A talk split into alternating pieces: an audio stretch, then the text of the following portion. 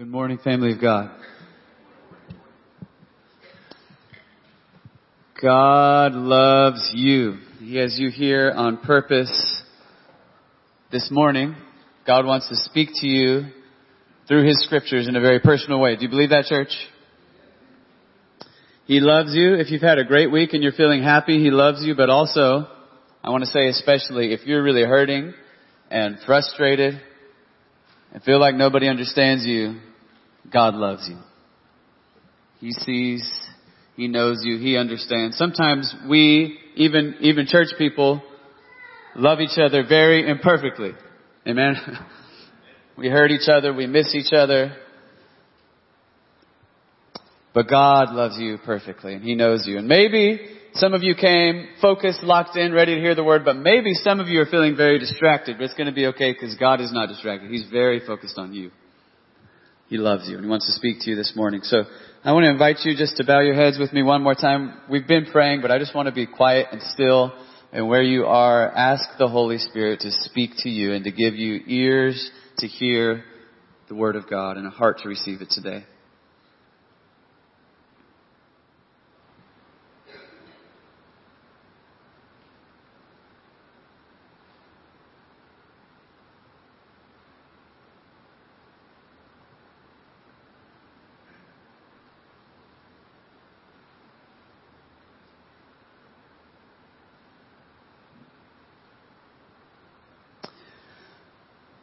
Our Father in heaven, we thank you that you loved us and created us before we ever thought of worshiping you. Jesus, we thank you that you laid down your life for us on the cross. And Holy Spirit, you are our teacher, our comforter, and our guide. God, we worship you. And I ask, God, that you would be our teacher this morning. Help us to hear, help us to understand, help us to remember, help us to be attentive. Would you help me to communicate your word clearly and accurately and with empowering from your spirit and let each of us receive it in a spirit of faith and surrender to you. In Jesus' name we pray. Amen. Well, the Bible teaches very clearly, emphatically, and even repetitively that Jesus is the greatest peacemaker in the history of the world. For example, if you were here about six weeks ago, it was Christmas season, Christmas time, and we were all reading the stories of the birth of Jesus. And some angels appeared to some shepherds to announce the birth of Jesus.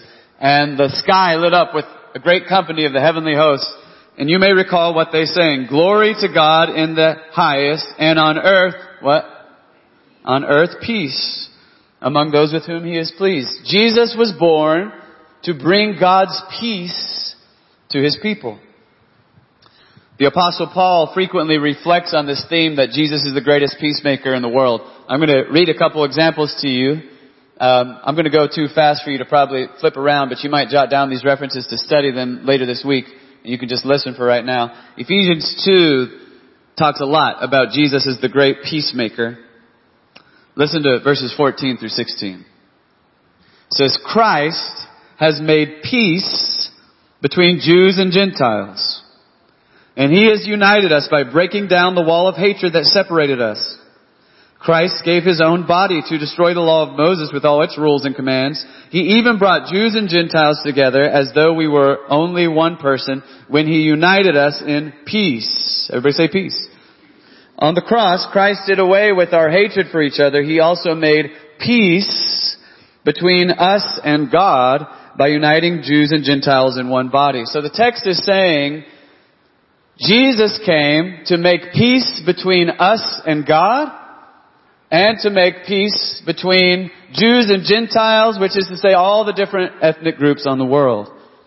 He came to make peace, we could say vertically by reconciling sinners to God and forgiving us and horizontally by teaching us how to love one another. Or we could go to Colossians chapter 1 verses 19 through 20, which says, For in Him, that is in Jesus, all the fullness of God was pleased to dwell, and through him to reconcile to himself all things, whether on earth or in heaven, making peace by the blood of his cross. By dying on the cross, Jesus made peace, and Paul defined what that means in this text by saying, Jesus came to reconcile all things to himself in heaven and on earth, visible things and invisible spiritual things. Jesus is the great peacemaker. So, when we read in Matthew chapter 5 verse 9 that Jesus said to his disciples, Blessed are the peacemakers, for they shall be called children of God. He was teaching us that we as his disciples are called to imitate him and participate with him in his peacemaking ministry. So everybody say, Jesus is the peacemaker. And we could keep going. We could talk about Old Testament passages prophesying that the Messiah would come to bring God's shalom, God's peace to the earth, which are fulfilled by Jesus. We could talk about all the scriptures that say things like the God of peace will soon crush Satan under your feet. And Jesus is bringing the fulfillment of that. But I want to just start by making the point Jesus is the greatest peacemaker in the history of the world, which forces us to notice uh, there's a certain tension here that our text brings to the surface. You just heard the last few verses of Luke chapter 12 read to you, including verse 51. Look at it again. This is Jesus talking. Jesus, the one that we just said the whole Bible and emphatically and repetitively says he's the greatest peacemaker in the history of the world. In verse 51, Jesus says, Do you think that I have come to give peace on earth? No, I tell you, but rather division. There's a certain tension there, isn't it? What, what could that mean?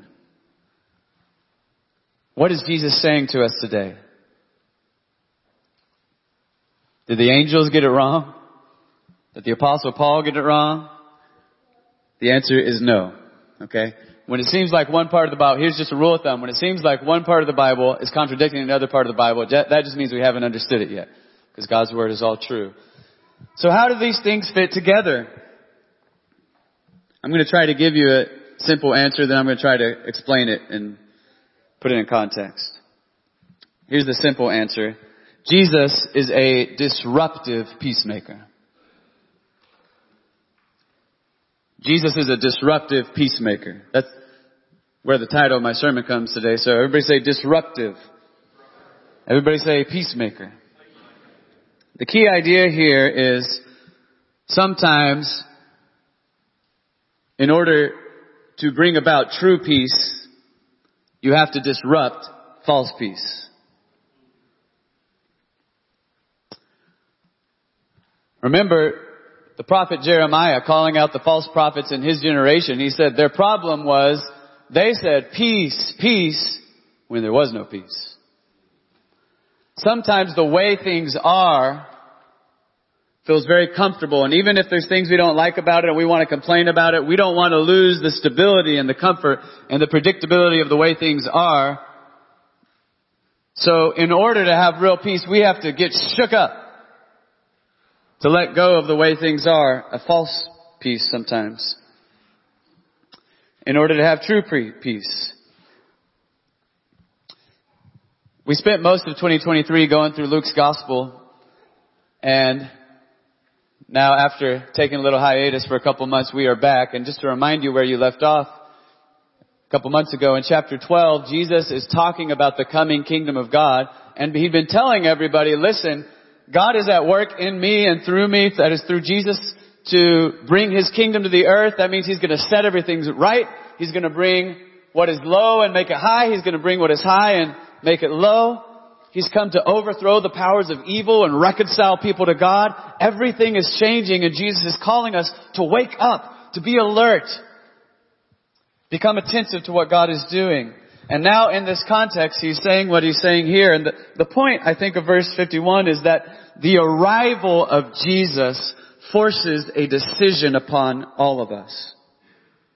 Either we accept him as Lord and Savior, which involves repenting, it involves dying to ourselves, it involves being disrupted in a great many ways. And by accepting him as Lord and Savior, we experience the peace that only he can give. Or we reject him and find ourselves aligned with the forces of darkness that oppose his kingdom. And many of us would like to keep a foot in each camp, play it safe, hedge our bets.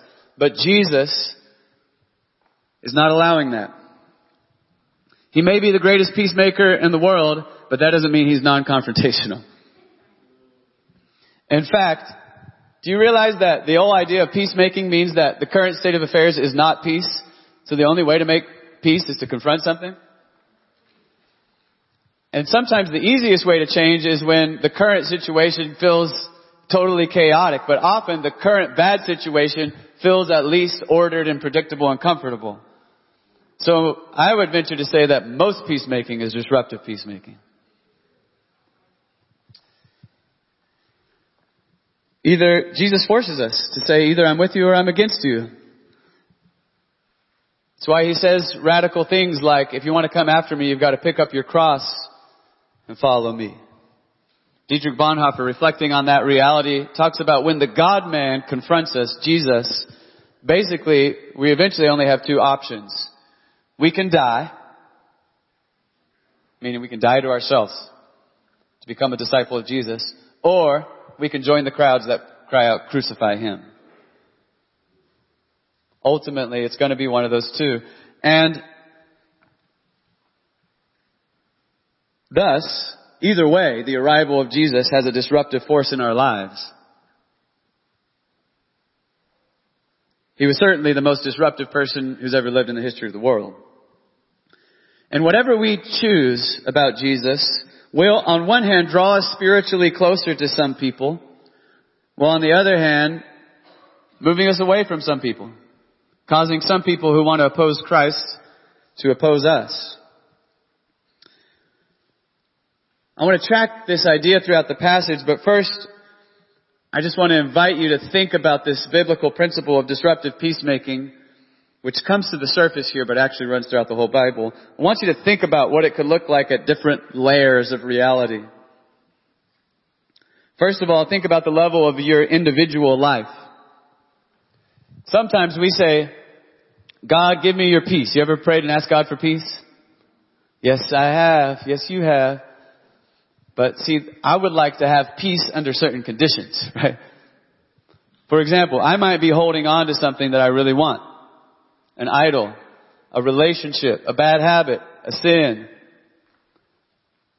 And God may know there's no, there's no peace as long as that's there, but I'm holding on to it very tight, which means I need to be disrupted.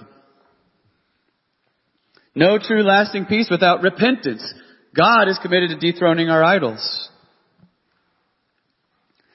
At the level of our individual lives, we know this is true. You've been there, haven't you? God did something that you would have never willingly complied with. but He did it in your life. He disrupted you, got you to a place where you were ready to surrender and experience the peace He wanted to give. But what about at higher levels, or wider levels maybe we should say, like the level of families, maybe even generations? To talk about something real, real and uncomfortable for many of us, it can be disruptive and divisive to shine light on family secrets and generational sins, can it?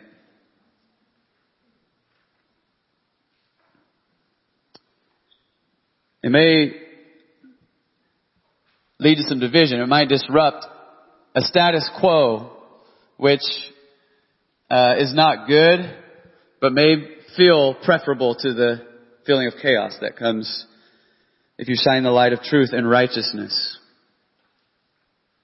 But on the other hand, that may lead to very deep generational healing. At the level of community life, friendships, cities, local churches, maybe sometimes love means having some hard conversations in a spirit of grace so that we can pursue even deeper and sweeter community, relationship, friendship. Sometimes our relationships never mature to that 10, 20, 30, 40 year place that we want them to be because we don't want to deal with the conflict of speaking the truth in love, having hard conversations. Those with the very non-confrontational personalities are feeling uncomfortable right now. I'm sorry. Jesus started it, okay?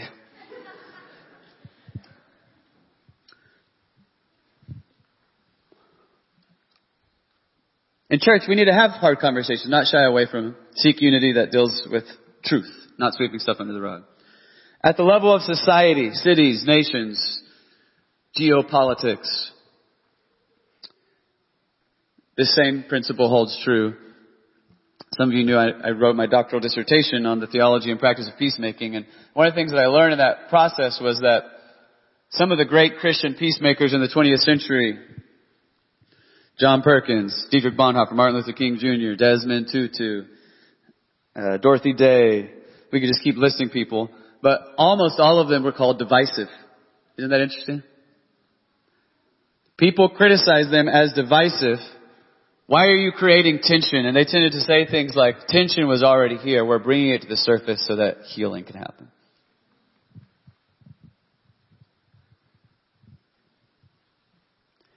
You can think about Paul when he goes in the book of Acts to places like Philippi and Ephesus. I don't have time to go read the text right now, but sometimes he goes to the city proclaiming a gospel of peace and people are drawn to him and then 15 minutes later there's a big riot, or a couple weeks later, and they throw him out of town, but the gospel was established in that community in a way that there became a community of peacemakers for a long time to come.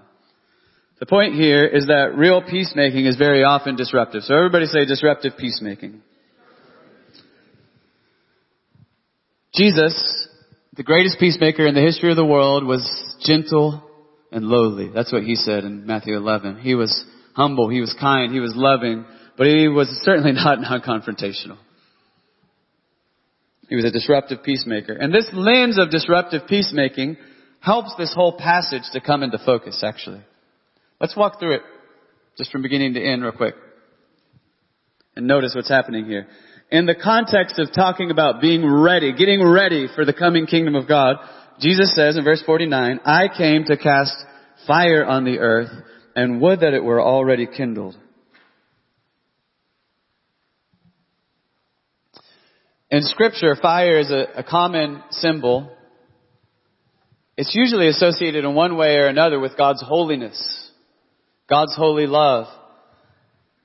It can be holy judgment, wrath towards evil, or it can be holy grace that comes to purify God's people. Both of those are present in the book of Luke and the Acts, also written by Luke.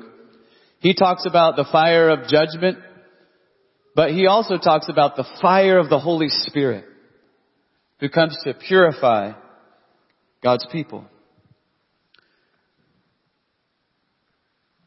Jesus comes, then, he's saying, with love and justice to set things right in a world marred by sin. But renewing creation and making peace requires defeating evil and purifying our hearts. And Jesus says, that's what I came to do. I came to defeat evil and to purify a holy people for God. Through His teaching, through His death on the cross, through His resurrection, through the moment of Pentecost where He's going to pour out the Holy Spirit from His throne in heaven. And the, the Holy Spirit is going to descend like fire on God's people in Acts chapter 2. Through all of that, He's exposing and overcoming evil and consuming it and purifying people in His love. And he wants, he wants to do it because he wants the world made right. Don't you want a new creation? Wouldn't you love to see a world that's filled with God's peace? Just sometimes we don't like that process. So for me, the question this week as I've been meditating on this passage is, uh, do I want Jesus to purify me? Do you want Jesus to purify you? Or we could just switch it this way. What does Jesus want to purify in your heart today? And the key question is, do you, do I trust His wisdom and love? My prayer this week um, was, Jesus, purify my heart. And then I, I just went ahead and connected Matthew 11 with Luke 12 and said, please be gentle with me while you're doing it. I would recommend that. Purify my heart, Jesus. I want intimacy with you. I want to be as much like you as I can. Be gentle with me. You know my weakness, but purify my heart.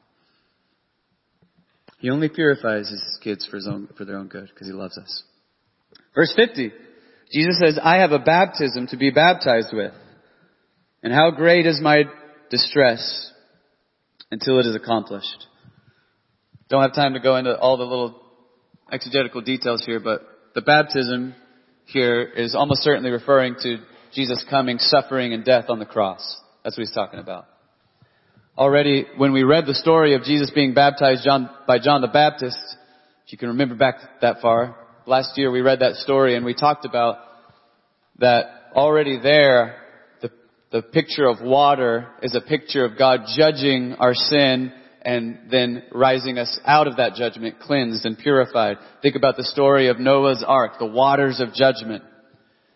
And Jesus is saying, I'm about to go under the waters of judgment for real. I'm going to die on the cross. Jesus freely giving his life for our salvation on the cross is the greatest act of disruptive peacemaking in history. That's it. It was confrontational. He exposed the powers of evil. He exposed the depths of our sin. He exposed the lies of the culture. But he did it in a way that sought our redemption and reconciliation and healing, not our defeat. Listen again to, to what I read you a moment ago from Colossians 1:19 through 20. For in Jesus all the fullness of God was pleased to dwell, and through him to reconcile to himself all things whether on earth or in heaven, making peace by the blood of his cross. The cross is about peacemaking, but it's a disruptive peacemaking. Jesus came to shatter the present world order because the status quo is not okay. He came to dethrone false gods of the present evil age. And he calls us to salvation and peace, but we must be shattered in order to be resurrected. He's very clear about that to his disciples. Pick up your cross and follow me. If you love your life, you'll lose it. If you lose your life for my sake, you'll find it. If the world were less broken and if we were less broken, it would not need something as dramatic as the immortal God clothing himself with our mortality so that he could die in our place. But the false peace of this dark world and the darkness in us is of such an extreme nature that God in His love had to, went to extreme measures to disrupt this false peace and save sinners so we can be reconciled to God. Now skip down to verses 52 through 53. We already talked about 51. 52 through 53. Let's read them again. For from now on in one house there will be five divided, three against two and two against three. They will be divided, father against son and son against father, mother against daughter and daughter against mother, mother-in-law against her daughter-in-law and daughter-in-law against her mother-in-law. I do feel like we should clarify there are other ways to divide your family besides radical discipleship. So we need to correctly diagnose, right? Some of us just need to go repent and ask for forgiveness in our families.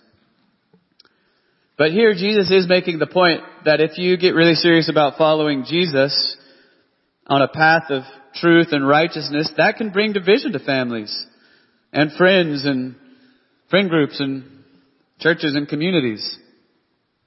And some of you have really felt that. You've experienced that, and you are experiencing it in an ongoing way. It's very painful, and Jesus loves you. Jesus loves you. He's going to heal, and when Jesus returns in glory to set all things right, not only is He going to vindicate you, but listen, friends, not only your relationship with God, but all your human relationships are going to be set right for eternity. Aren't you glad about that?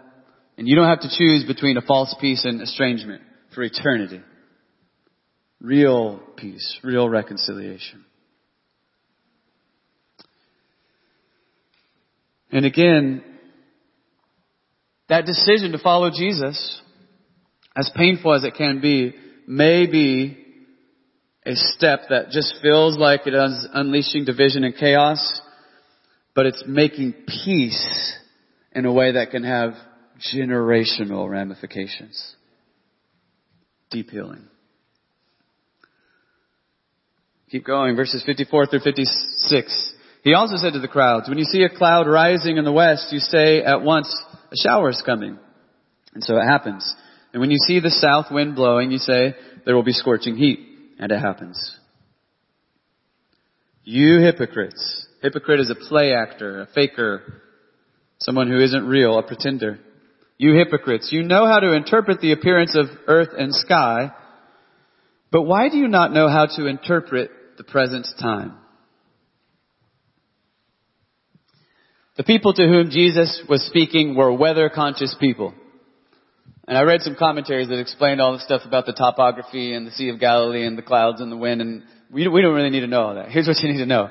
If you're a shepherd or a fisherman, you pay attention to weather. If you're a farmer, you pay attention to weather. So in their particular context, they knew how to look at the signs and if you're out on the Sea of Galilee and you see a certain kind of cloud, and every time you see that kind of cloud, 120 minutes later, there's a crazy storm that could sink your ship, you go as fast as you can back to the shore. You know what's coming and you react accordingly. But Jesus is talking to people who for the most part had familiarity with the scriptures. People who believed in God and God had foretold them to them what the signs of his coming kingdom were going to be.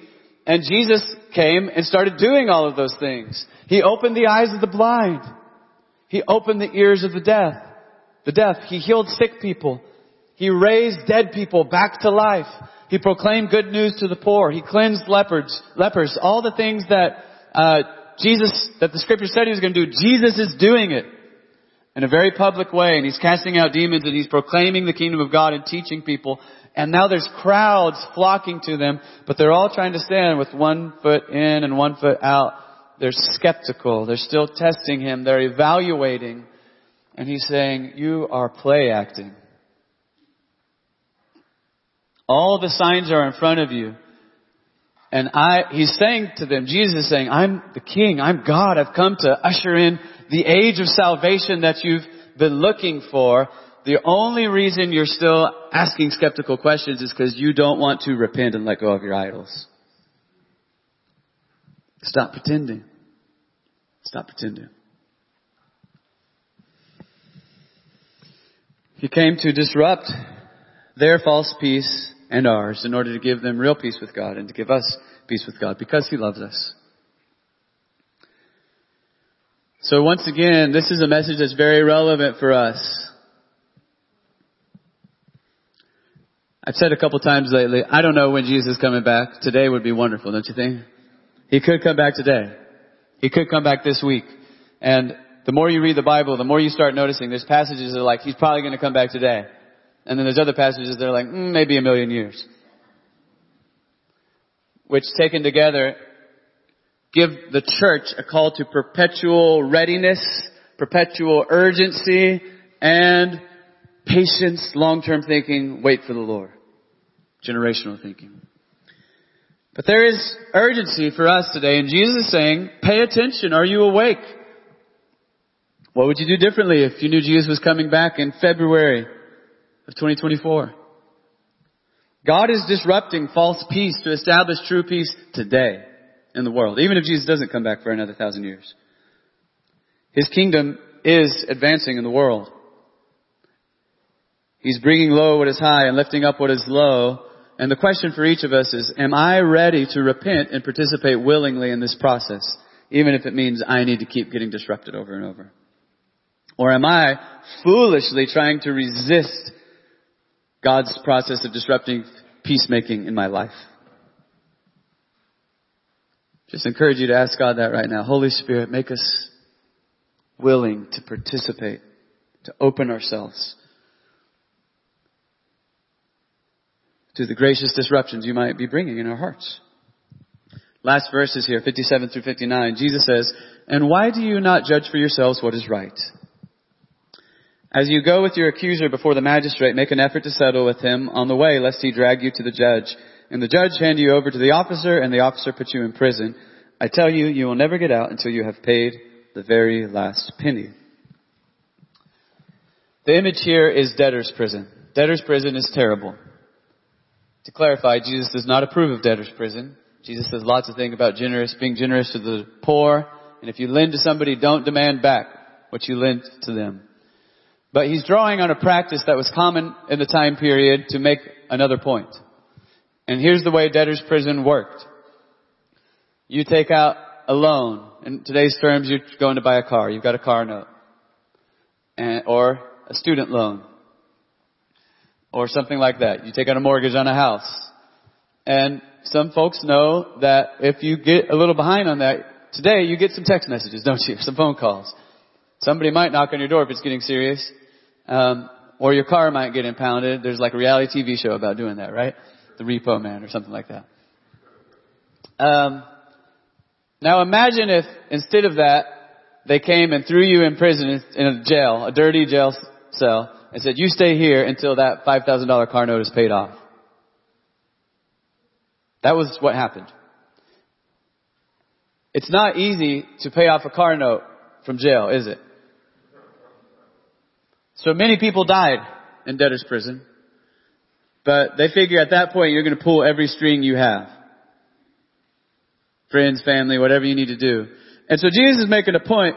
If somebody is, you, has been coming to you for that car payment this whole time for six months and they've been getting more and more serious and now they came with the officer and they're taking you to court, to the magistrate and you know you're about to get thrown into debtor's prison until that $5,000 disappears. Now all of a sudden you have a very urgent desire to be reconciled, don't you? And you're going to start, stop playing around and you're going to say, tell you what, I have exactly $483 at home. I will give all of that to you right now. And then I get paid again in five days, $1,000. I'm going to give you that. And I'm going to come to your orchard this week and work for free all week this week. You're going to start, you're not negotiating anymore, right? You're just ready to do whatever you need to do to get thrown in that place because you know once you're there, you're staying there until everything gets paid off. That's the metaphor. So then the question here is, what, what is the parable? What is it about here? It's interesting if you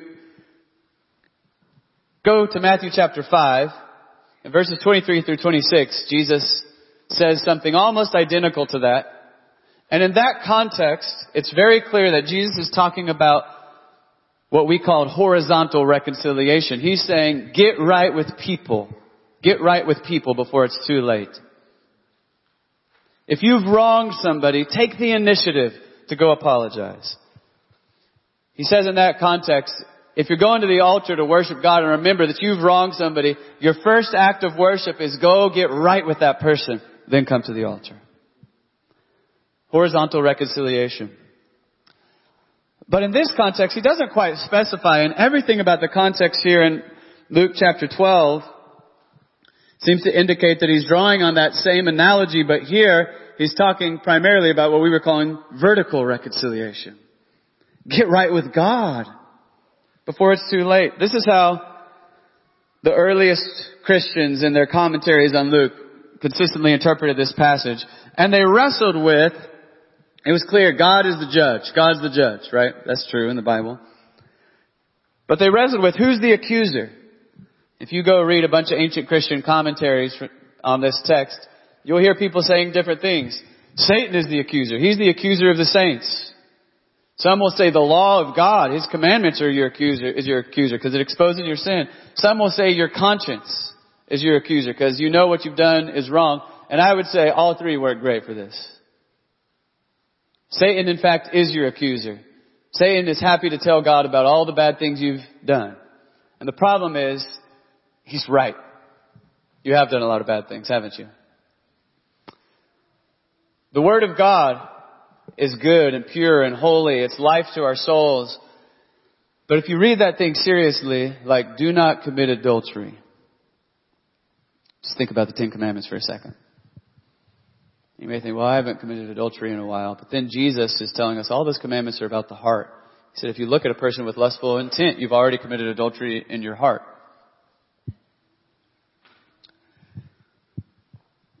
Or those Ten Commandments, what do they say? Don't steal. Don't kill. You say, I haven't murdered, murdered anybody. It's been a while since I robbed a bank, whatever you might be thinking. But Jesus again brings it down to the heart. We've all been willing to hurt people because they got in the way of what we wanted.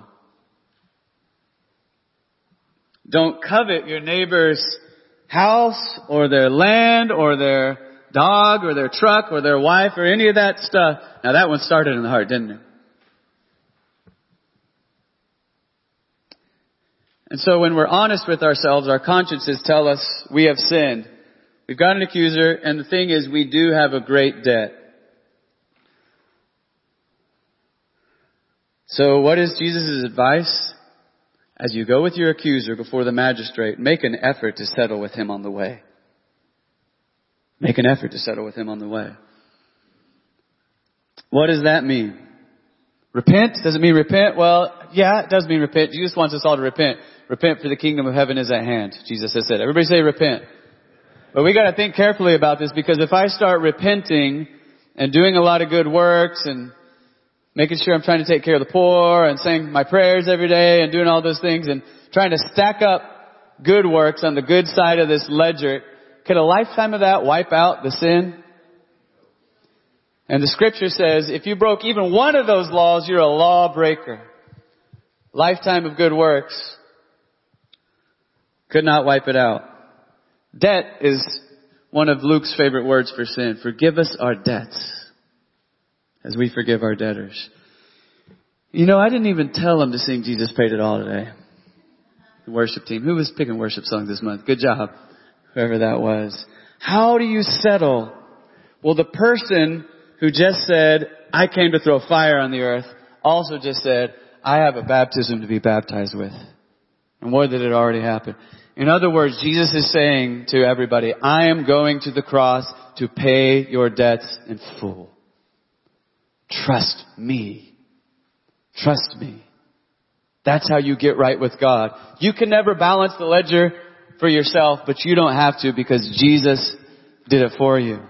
What is the cross? The cross is Jesus paying the price for all the wicked things I have done and all the wicked things you have done. And Colossians, same letter that we've quoted a couple of times talking about Jesus making peace by the blood of his cross says that the record of our debts was nailed to the cross. Isn't that good news, church? He says, before you go stand before the judge, recognize the judge already came here and paid the price. He paid your debt. And all you gotta do is trust Him. Take the receipt. Trust Jesus. Trust Jesus. Get right with God. And you will be reconciled to God. But there's urgency to this. It means saying, Jesus, you're my only hope and your love is perfect and I surrender to you and today I trust you. Listen, friend, if you came to church today not right with God, this is how you get right with God. Just trust Jesus today. Surrender to Jesus today. Don't try and keep one foot in the kingdom of Jesus and one foot in some other place. Step both feet into the kingdom. You say, yeah, but he's going to disrupt my life. And that is correct. That's what this whole sermon has been about, right? He is going to disrupt your life. But you have to decide, do I want to die in false peace, alienated from God and from other people by my sin? Or do I want to open myself to the work of grace? Let him do whatever he wants because I want the true peace that only Jesus can give. That's the invitation. Church, I'm almost done, but I want you just to think for a second today. God wants to do peacemaking work through us in the world. God wants to do peacemaking work through you in the world. And as I look across this room, I see a lot of beautiful peacemakers in your families, in your neighborhoods, in your workplace, workplace, out at apartment complexes, around your ministry team, or celebrate recovery, or whatever it is that you're doing. I see you working for peace. Don't you love this church? Everybody turn around to your neighbor and say, good peacemaking. Blessed are the peacemakers, for they shall be called children of God. Look, I like the young people, all the future world changer peacemakers in this sanctuary. But here's the thing. In order to do this work that Jesus has called us to do with integrity, we first need to let Jesus do His peacemaking work in us over and over and over again. And that means we need to let Him disrupt us. Everybody say disruptive peacemaking. We need to let Him do that work continually. It's a daily process. Jesus and the Holy Spirit working in us. It's theological word for it is sanctification. Our half of that equation is just repentance, repentance, repentance, repentance, repentance. But listen, repentance doesn't have to be a bad word. Some of us, when we hear repent, we hear you're bad, you're worthless. When I hear repent over time, the more I've walked with Jesus, the more I'm recognizing somebody who loves me wants to set me free and he's trying to break another chain. That's what repentance is. Somebody who loves me is wanting to set me free and he's wanting to break another chain right now. He already loved me. The onion of my sin has many layers. I haven't seen Shrek in many years, but now I got donkey in my ear. Talking about parfaits being delicious, but work with me on this analogy. The, the onion of my sin has many layers, and it's sort of like when you're a new believer, you think, oh man, I'm really greedy and I've been really selfish and talk back to my mom and I cuss a lot, and then I got saved. It's like, man, it so, feels so good to be done sinning. And then two, three, four, five years happen, pressures of life squeeze stuff to the surface and you find layer four of your sin, right? But here's the thing, you haven't even seen layer 56 of your sin. Jesus died on the cross for you and loved you and reconciled you to God knowing all the way about layer 489 of your sin, right? And He accepted you when you trusted in Him and were baptized in His name. He accepted you as a child of God. And what we're talking about is Jesus peeling more layers to make you more free. To make you more free. The disruptions of Jesus are gifts of grace. His holy fire for us is the purifying fire of perfect love. So we need to ask, do you trust Jesus? That the disruptions of Jesus in your life are always for your good. That his invitation to repentance is always an invitation to joy and intimacy with God. Is he trustworthy? The cross shows us how much he loves us. The resurrection shows us he has the power and wisdom to bring new life from the shadow of death. Perfect love, perfect power. He says, I want to make you free. I want to heal you. He's trustworthy. He's trustworthy. That's the point. I'm going to say a prayer for us, and then here's what I would love to do. Um, the worship team is going to come to lead us in another song of worship. Um, but if you need to stay seated and journal some things, you can do that. If you want to come up to the altar, you can do that. I'm going to come pray on the altar because all week I'm just assuming there's some stuff that Jesus wants to disrupt in my life. And if you feel like, man, there's some stuff, Jesus wants to call me to a deeper level of freedom and intimacy with God, we just want to make a space to come up to the front and kneel, get in a posture of humility before God physically, and just pray to Him. Or if you just want to stand up and sing the song, that's another way to do the same thing. To open your heart to God. And I want to pray that we as a people will know the love of God enough to let Him do over and over and over again what needs to be done in our lives, in our church, in our families, in our community, so that we can know His true peace. Would you bow with me? Last, last thing, let me say, as your head's bowed, if there's something stirring in your heart that's deep, you need to talk to God about it, but I would encourage you also come talk to somebody else about it. I would be delighted to talk to you. There's other pastors here, or if there's a family member or friend in Christ that you want to talk to, uh, just feel free to do that. Our Father in heaven, we are so thankful for your great love. And very often we, we like the passages better where Jesus says, I'm gentle and lowly in heart and I will give you rest for your souls than the one where he says, I came to cast fire on the earth. But we thank you that your love is a real love. It's an authentic love, not a fake love. And so you uh, do for us and in us the hard work that needs to be done for us to be really free. And we talked about some hard things in this sermon. It may be that some old wounds are stirred up. There's some hurt in this room and I just pray that whatever is going on in people's lives right now, your Holy Spirit would pour out grace and an assurance of your perfect love. You love everyone here. I pray that we would completely surrender to the process of healing that you want to do in each of our lives.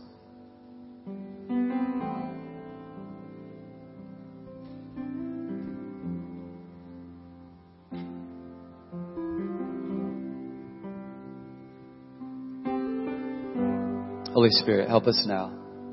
Thank you for